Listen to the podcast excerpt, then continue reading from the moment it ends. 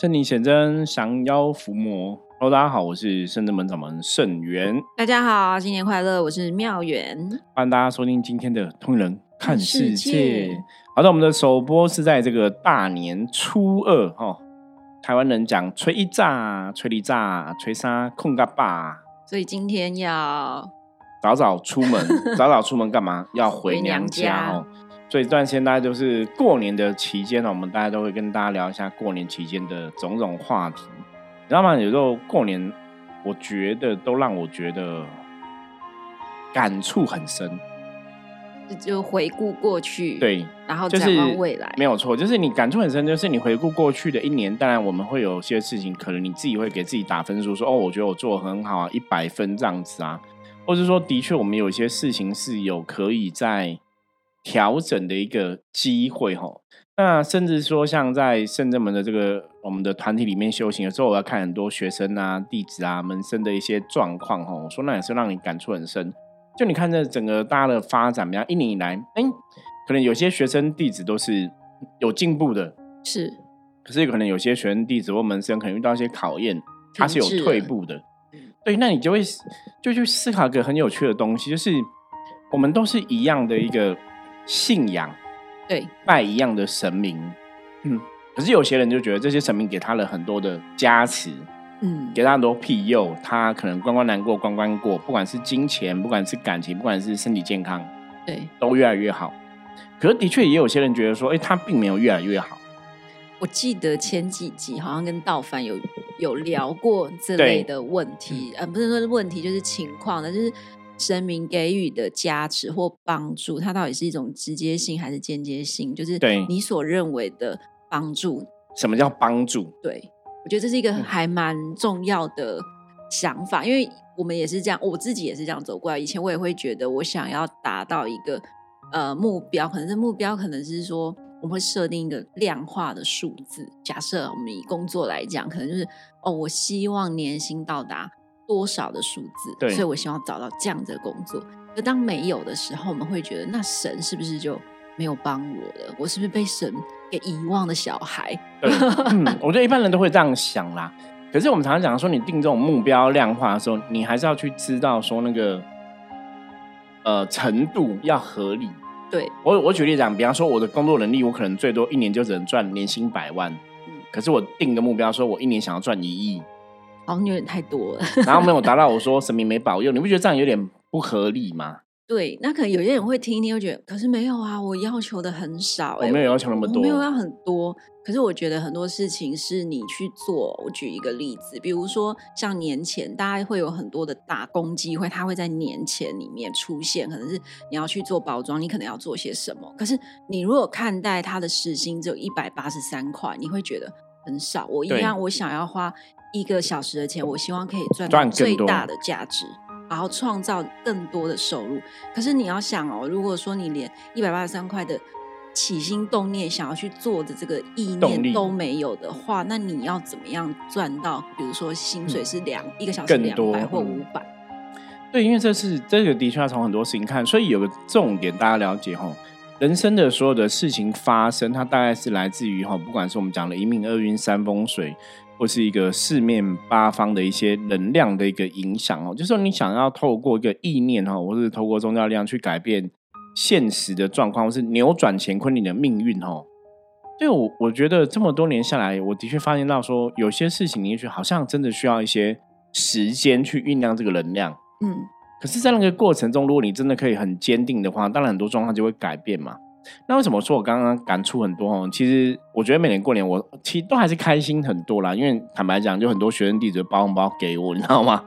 那我心里的 OS 就是，学生弟子不管是来自于感恩师傅的心，或者说他真的觉得他是很顺利，他他这样的一个行为，其实你可以看到几个状况。像我们嗯录音的时候是大年初一嘛哈，我们今天有个门生回来拜拜这样子，然后他也包一个红包给我，嗯，可是我如果没有记错的话，我应该是第一次收到红包。嗯，应该是第一次吧，我我有点忘了，因为其实每年都很多学生，我因为我对这种事情通常就是谢谢大家这样子，会不会特别去记啦？哈，我就觉得很多东西是，呃，大家对自己负责嘛，然后我们做事，我自己自我要求就是问心无愧嘛。可是因为那个门生他其实去年整年是有点小辛苦，就是他有很多状况，比方说是非啊、小人啊，有人没有的，就是你会觉得他很有点有点辛苦。外界的眼光来看是不如意的，然后很多状况，对，就可能你你你现在再回头看，你觉得哦，好像都考验，好像有很多不是那么顺，怎么没有立刻变成很顺这样子？嗯，可是你醒思回顾这一年，他现在觉得那些东西都过了，而且现在是得到一个更好的结果。嗯，就是他终于挺过来了，你懂吗？那当然，你从修行的角度来讲，你觉得恭喜他，就是你挺过来，他必然在这个过程中学到很多，得到很多，甚至他的确他的状况有一个很大的一个不一样，进步。我们讲进步，或是改善，或是更好的一个结果。所以我就跟他讲，我说，我说真的，有些我觉得圣人们的神是这样，就是他们也许在过程中会给你一些考验，也许过程中会给你一些磨练。那你不要觉得说，我我现在当下有这个考验，或是有这个磨练，好像是一个我求东西没有得到的感觉，而是说我就是相信神，我如如不动，我就继续坚持，我可以努力的。那当你过了那个考验的时候，你发现神明给你的，我常常讲哦，很多时候神明给你的会超乎你的想象。嗯，我觉得其实有点像是我们小时候一定都看过一些童话故事，按照童话故事也许像是。白雪公主好了，她可能一开始哦，就是住在一个很漂亮的地方，然后要去做一些呃，遇到一些波折之后，最后才会得到幸福，或者是有一个快乐的人生。那其实就像我们的人生一样，如果你没有遇到中间的一些波折，故事就不会好看。对，而且其实修行，我们如果撇开修行这东西不特别讨论，然后我们讲人在地球，如果真的是一个学习的话，它基本上就是。苦难是可以磨练人的意志哦。当你可以哦走过很多的一个考验的时候，你自然而然你的灵魂会被淬炼哦，他会学到很多东西，他会提升很多东西。嗯，这个这个才是真正对你来讲最重要的一件事情哦。所以我常常跟很多朋友讲说，神明看事情是看比较远的，不是看近的。那大家在信仰神明的时候，不是说我好，我现在。当然，我觉得大多数人有时候求神还是比较属属于一种利益交换的一个心态啦。然后我相信你，然后你就要保佑我赚钱；我相信你，你就要保佑我感情一定好；我相信你，你就要怎么样？那有些时候神明不会立刻给你的原因，不是他不给你，而是你可能还没有把自己锻炼到那个状况。比方说，你今天求感情，可是如果你在你的感情的价值观、感情的相处模式，你并没有真的很成熟的话，神明如果立刻给你一个对象。那就算一个很好对象，因为你成感情不成熟嘛，那还是会离开啊。嗯。可是如果给你一个烂对象，当然对你也不好嘛。所以这个时候怎么办？当然是要等你把你自己的感情的态度、价值观、相处之道、经营之道，你可能要更用心。那那时候再给你感情，是不是会更有一个好的结果？对呀。所以这个东西不是神明当下要不要给你？就像我举个例子来讲，如果有些。呃，父母在训练小朋友嘛，哈，你如果从小小朋友是他要什么你就买给他，要什么你就买给他，那你就发现这小孩子他不会有什么任何竞争能力，他也不会需要任何东西。嗯，我想这个道理大家都了解。对，因为其实有的时候我们现在都讲说要爱的教育，其实对小朋友的教养上面就会。很多时候就说啊，那没关系啦，让他自由啊，让他发挥啦，然后不要管太严啦，避免这些小朋友不开心，然后什么的。可后来发现，如果你该基本的教的那个想法，如果没有把基本的教育的方式建立好，其实对小朋友来说，他可能未来会影响的是一辈子的人生。因为当你年纪要更来越来越大的时候，你要去改变，其实他就变得很困难。对，所以其其重点哦，重点就是我刚刚讲，就是不是你要什么就立刻给你，这才叫爱你哦。有些时候你要什么立刻给你，反而是害你哦。那大家其实都知道这个道理，可是大家如果把这个东西回到神明的信仰里面，我觉得也是会蛮有趣，就会觉得神明就是我要什么你就要给我什么。所以当神明不给你的时候，你觉得神明没有保佑，是哎这个神可能不 OK，你就会去找下个神，就换另另外一个地方求。就好多好像蛮多朋友都会这个样子哦。可是当然，我觉得这个就是一个。可惜的事情，因为表示说，我们可能真的还是要把修行这个事情或信仰这个事情搞清楚哦。现在给你很多钱，对你一定是好事吗？或是现在不给你钱，对你一定是坏事吗？哈，我觉得很难了。我觉得这是一个非常难的功课哦。那当然希望大家哈，在人生的一个道路上面，或是在修行道路上面来讲哈，我觉得可以找到自己哦信仰开心的哈一个一个方式这样子，然后可以正。正确的在修行路上，在信仰路上哈，让自己越来越好。好，因为今天是大年初二哈，我们来跟大家分享一下哦，初二有一些禁忌哦。你知道每次这种节日啊，对我在看这些禁忌，我都会觉得很有趣。哦，有趣的一点是，有些禁忌的确是有它的道理，有些你就觉得哦，它可能就是古时候的生活一个一个民俗习惯的一个说说明这样子哦。那另外来讲，是因为以前真的我们对能量以前不是那么懂，你你不太懂为什么有这个禁忌，所以就会照着做，但是可能它是错的。对，可是你现在懂了，你也可以去解读说，为什么我觉得禁忌有可能是有它的道理，这个这可能是没有它的道理。那我觉得这是很好玩的事情，就是你的确可以看到自己说，当我们对能量越了解，我好像真的有提升了所谓的一个，不管是增加了知识，或是增加了智慧，嗯，就是你会看懂这个东西哈。我觉得这种东西也是会蛮让人开心的哈。因为像我以前真的看这些竞技，我都是看，就是一般老百姓、一般民众看过去不知道他在讲什么哈。可是我觉得现在比较好的部分，现在就是我们真的看过去，哎，跨屋了，你知道哈，就看得懂，就觉得哦。我好像有变比较聪明一点点，得到智慧了。对，好，我们来看一下大年初二哈，这也是从新闻媒体上面看到，他说大年初二有一些禁忌，我们来跟大家分享一下哈。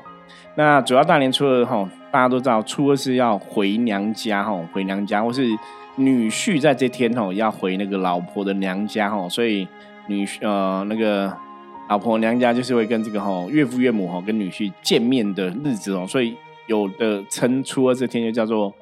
欢迎女婿日哦，迎婿日这样子哦。嗯，那当然我们讲说哦，除夕是要在家里团圆嘛，然后初二就要回娘家，所以初二回娘家有什么禁忌呢？哈，不过大家听到这个时候应该还好，因为一般第一个说法哈，这不晓得妙有没有听过，就说已婚的女儿通常不能都要在初二才能回娘家，你不能早早一天回家哈。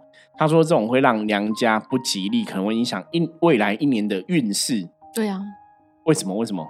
为什么？因为我也不知道为什么，好像就会觉得说，你就是只要只能在初二回去，你提早回去就会让老套出啊衰。对，我可是我个人认为哈，我觉得大家可以来试着想一想这个状况哈，因为以前的人都是重男轻女嘛，那你会把这个所谓的媳妇哈，你你的儿子娶了个媳妇回来，对不对？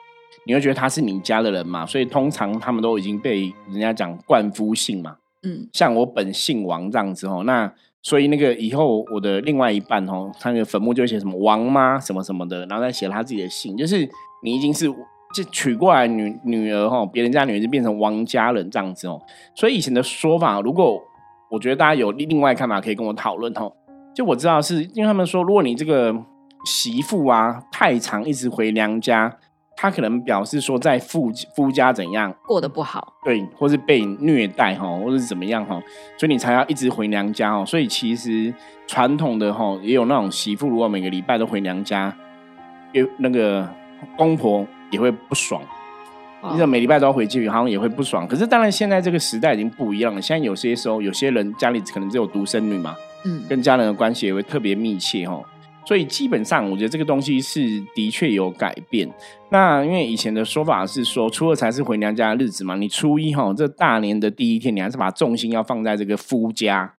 所以如果你一直想要回娘家，一直归心似箭，表示说夫家待你不好，所以人家说，人家就会有那种传说啊，你这样回娘家对娘家会不好。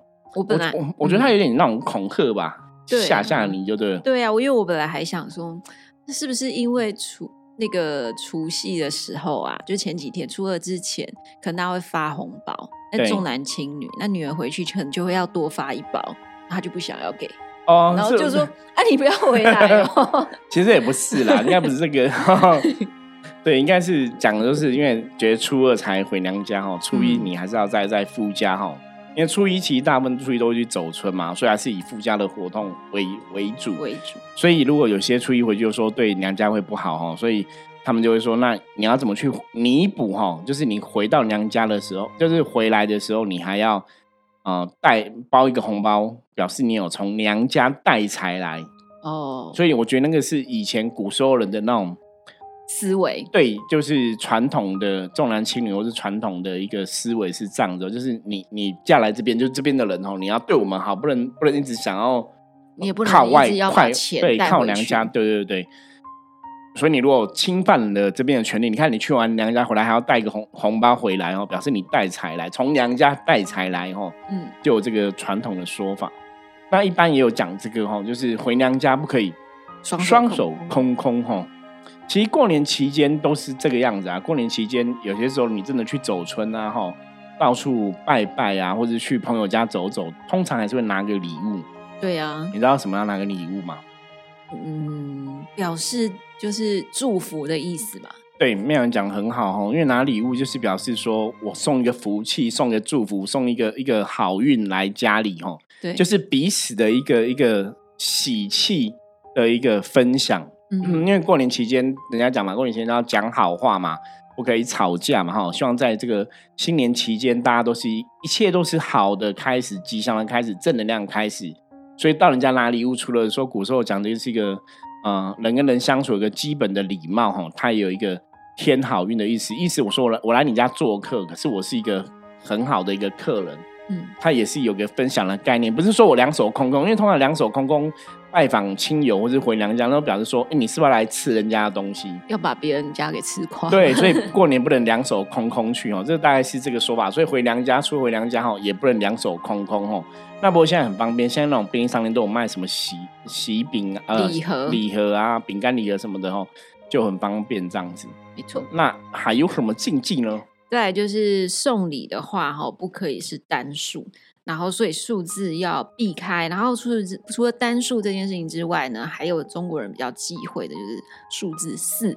对四的这个数字是真的很忌讳，因为华人社会对这个数字一直都敏感，包括像你现在有些时候去一些呃华人的饭店啊，他们的四楼也会不见哦，就是大家比较直接写五楼，对对对，对这个有忌讳啊，这的确还是要知道，因为我们在讲能量世界法则是大家怎么看哦。如果大家大家普遍传统哦习俗上、生活上觉得这个东西是不好的，它的确就是尽量不要使用，因为我们难免会受到这个外在能量的一些影响哦。那送礼不可以是单数哦，因为大家都会觉得双数是一个吉祥的意思，好事成双嘛，双双对对吼。那单数是比较不 OK 的吼。嗯，就大概有这个说法这样子。对，然后再来一个呢，就是时间点很重要，回娘家应该要早去早回。对，因为这个说了也是跟刚刚前面讲的一样，因为就是希望你不要那么喜欢待在娘家，你知道吗？嗯，你就回去，当然你要孝顺父母，你也是父母养大的哈。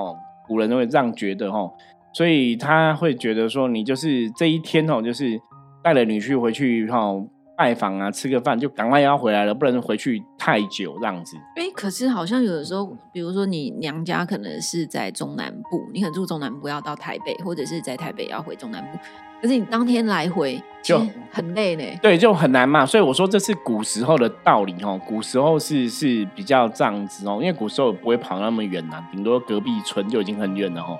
所以这是古时候就说，反正你不能一直回，不能常回娘家，不能一直想要回娘家，不能要早去早回，你不能在那边待太久。哦这个都是因为我觉得一般的认为是出嫁女儿就是一个客人然后所以客人回来太久好像也不太好。那我刚才讲嘛，对夫家的人来讲，是你不能太喜欢去娘家哦，你这样这样对夫家也不够尊敬哦。这也是因为传统的习俗。不过坦白讲，这个习俗哦，我跟你讲，其实很多习俗、很多禁忌现在都已经百无禁忌了。对啊，因为现在人的生活习惯很多状况都不太一样。你看，像那个什么锤一炸、锤一炸、锤三坤啊、爸哦，那个也是讲说一日之计在于晨，因为以前人都要种农田嘛，都要做很多事情，所以初一、初二都是要大年刚开始就要很努力跟工作哈，表示一个勤劳的一个状况。嗯，对，那忙完整个大年的初一、初二回娘家之后，初三就是可以好好休息一下。古人的生活作息是这样子，可是你坦白讲，现在有人有没有？初一也是睡到爽啊，比方说他可能平常很忙啊，或是除夕可能真的守岁，哦，守岁到对，到天亮，所以他当然就一直睡，他也不会初一很早起来嘛，吼。嗯，所以我觉得那个生活习惯的确是有不太一样，就对了。好然后再来就是有两个颜色的衣服不能穿，一个就是黑色，然后以及白色。这个应该很容易理解啦，因为其实有人会把这样的两个颜色跟那个丧礼结合在一起，就会觉得说啊，这是穿这样子不好看呐、不要穿太深的颜色也是。嗯，好，那完蛋了，我们圣人们学生弟子来圣人们还是都穿黑色，怎么办？我们是制服啊 所以这个还是一个观念的不同啦。因为早期我坦白讲，嗯，学生们、学生弟子就知道，我小时候其实是没有黑色衣服。哦，我一件黑色衣服都没有，而且我不穿黑色衣服，因为我妈妈是很传统的人哦，她就觉得穿黑色衣服是不好的。哦，那当然是传统看法。那白色、黑色，因为像现在讲说，白色、黑色是丧礼的时候比较习惯的穿着衣服的颜色哦。大家觉得喜庆要穿什么颜色比较多？喜庆就是红色，对，一般都会想到红色嘛、金色嘛之类的哦，就是比较亮丽的哦。所以过年 大多数人，你知道我之前有看到命理是不是过年都会说啊，你你要过年可能会打麻将啊，买刮刮乐啊，你要穿什么颜色内裤才会红色才会赚，就是。就几乎每年都有人讲红色，因为大家都觉得过年就是穿红色的喜庆，可是不见得真的穿红色一定都好啦。我觉得还是要还是要看，那就穿五行啊，把所有颜色全部穿。哦，有有有人会这样搭配哦，所以过年期间哦，白色黑色衣服，我觉得现在也没那么多限制了。不过真的穿亮丽，穿红色哦，高扎郎贡昂睡欧欧短版哦，昂睡欧短版哦，所以穿红色。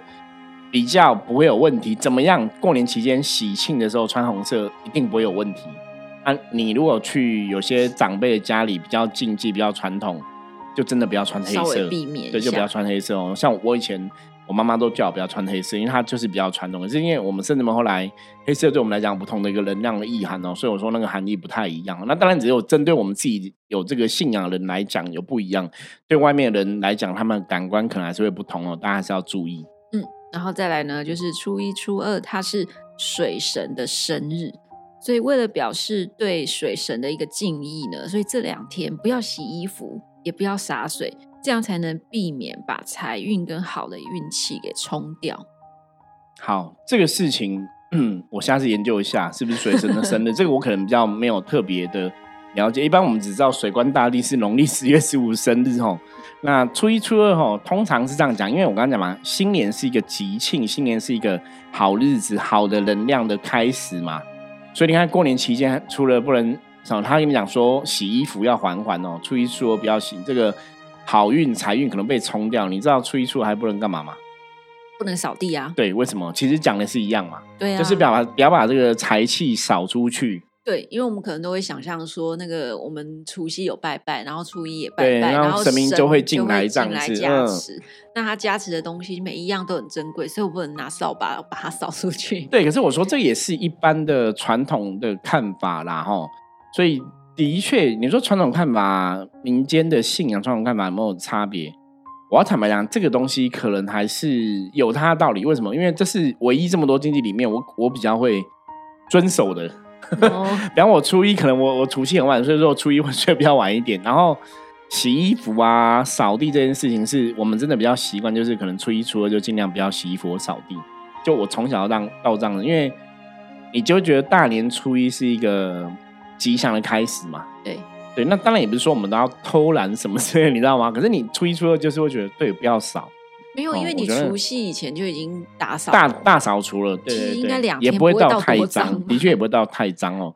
所以初一、初二就比较不会扫地，不会洗衣服，大家都有这样的一个禁忌在里面。对，然后再来呢，就是俗话说“欠钱不要欠过年”，所以过年的时候不适合跟别人讨债，尤其是初二这一天要特别注意，不要被别人掏空你的口袋，然后不要被别人掏你的口袋，就是说人家来摸你口袋的时候，哎，你就哎。干嘛？就不要让别人摸啊！意思就是说，会把你的这个钱给掏走，然后意味着自身的财运啊，跟好运气就会因此被落入别人的口袋里。对，我觉得这个也是蛮有意思的哈。可是这个，真的也是从能量法则来看，那的确哈，我觉得传统的说法是，过年就是如果你有欠债，正在过年前都要拿回来啦，不要欠过年哦。一般都是有这种说法。那的确，我觉得民间信仰。大家相信习俗上也有它的一个道理，可是像刚刚讲那个不要让他摸你的口袋会掏你的财气哦，我觉得这个也是稍微要注意一下哈，因为我们讲说能量法则里面有个很重要，是因为大家都这样认知的话，它的确还是会产生一些能量的一个连接作用在。那的确，人家去碰你的口袋然后把你的气脏借走，会不会有这个可能性？我要坦白讲，好像真的有这样可能性。所以这也是 握手没关系哦，握手就是借你用。可是如果从你碰你的口袋要掏你口袋的钱，那个是比较夸张。我觉得那是一个很直觉的一个意念跟能量，我想要从你口袋里拿到钱。所以这是一个比较触眉头的一个想法跟一个动作哦。嗯，所以这个大家可能就要特别注意。那你其实可以认真看我们今天分享这些初二的禁忌哦，其实每个禁忌当然都还是有它的一个道理可以参考。那有些时候我觉得这些也不是只有适用在过年期间啊。你看你平常别人要掏你口袋，你也不给，也我觉得也不好吧。对啊，就就算你是比如说老婆老公跟他说，哎，那个那个红包包好了拿过来啊，可能老公在忙，然后就直接自己从他的口袋里面拿。这样是不是好像也是不好？对，这样可是如果老婆老公，我我觉得那是不一样的。比方说男生，像我，我如果是老公的身份，我就觉得说啊，自己老婆其实钱是一样，共同财产嘛，所以就我不会这样分别。嗯，可如果有的那种 A A 制，你知道吗？金钱斤斤计较，哦，就有问题了。所以我觉得那个要看人。可是的确那个会有点像，好像老婆要把你吃透透。你知道以前那种传统的啊，夫妻结婚有没有？不是戴戒指吗？对，就有一种说法。不能套到最里面。对，女生都把手指抠起来，就不让男生。就是我不要让你套牢，因为你会脚要告告，就会有这种说法哈。可是我也不知道那个到底对或不对，因为我觉得就是习俗上你怎么看嘛。可是，可是如果大家都相信这样子，他又有这个能量对，好像好像还是有这个差别哦，就。就假告告这个问题哦，嗯，好，不过大家可以慢慢去学习，然后看这些传统的一个民俗啊、信仰，有些时候你会觉得还蛮有趣的，有些东西好像嗯，真的有它的一个 有它的一个道理哦。那有些事情你就觉得好像也未必是这个样子哦。好，所以我们今天就这个初二的一些禁忌跟大家来分享哦，希望大家今天哦初二回娘家。都可以一切平平安安吼，龙年大吉祥吼，顺顺利利。对，过年期间最重要的是还是要知道要讲好话哈，然后尽量不要吵架哈。这其实对大家的今年运势来讲也会有很大的一个差别哦。好，那以上哈是我们今天分享的内容。那我们接着来看一下大环境负面能量状况如何。抽一张牌，黑将，哎，好像跟昨天一样哦。这样也表示说，哈，就是持续哈，在过年期间，大家如果走村，然后去拜拜的话，都会蛮吉祥的。我知道以前传统很多回娘家的时候，他们也是会跟娘家人去庙里走走，哈。对。那当然，过年期间都很适合去庙里走走，哦。所以这样也有这样子哦，庙里走走，求神明的保佑，求神明的庇佑，哈，都可以让你今年哈很多事情哈一帆风顺。是的。好，那以上是我今天跟大家分享内容，希望大家喜欢。如果任何问题，加入我们的 LINE 跟我取得联系吼。那如果喜欢我们节目，记得在 Apple Podcast 帮我们按五星的评论，然后在 Google 的圣人门地图上面，然后也可以给我们五星吼。任何问题，随时加入圣人门来跟我取得联系。我是圣人门掌门圣元，通人看世界，我们。明天见，拜拜。哎，哈，突然想到，不 是还是可以。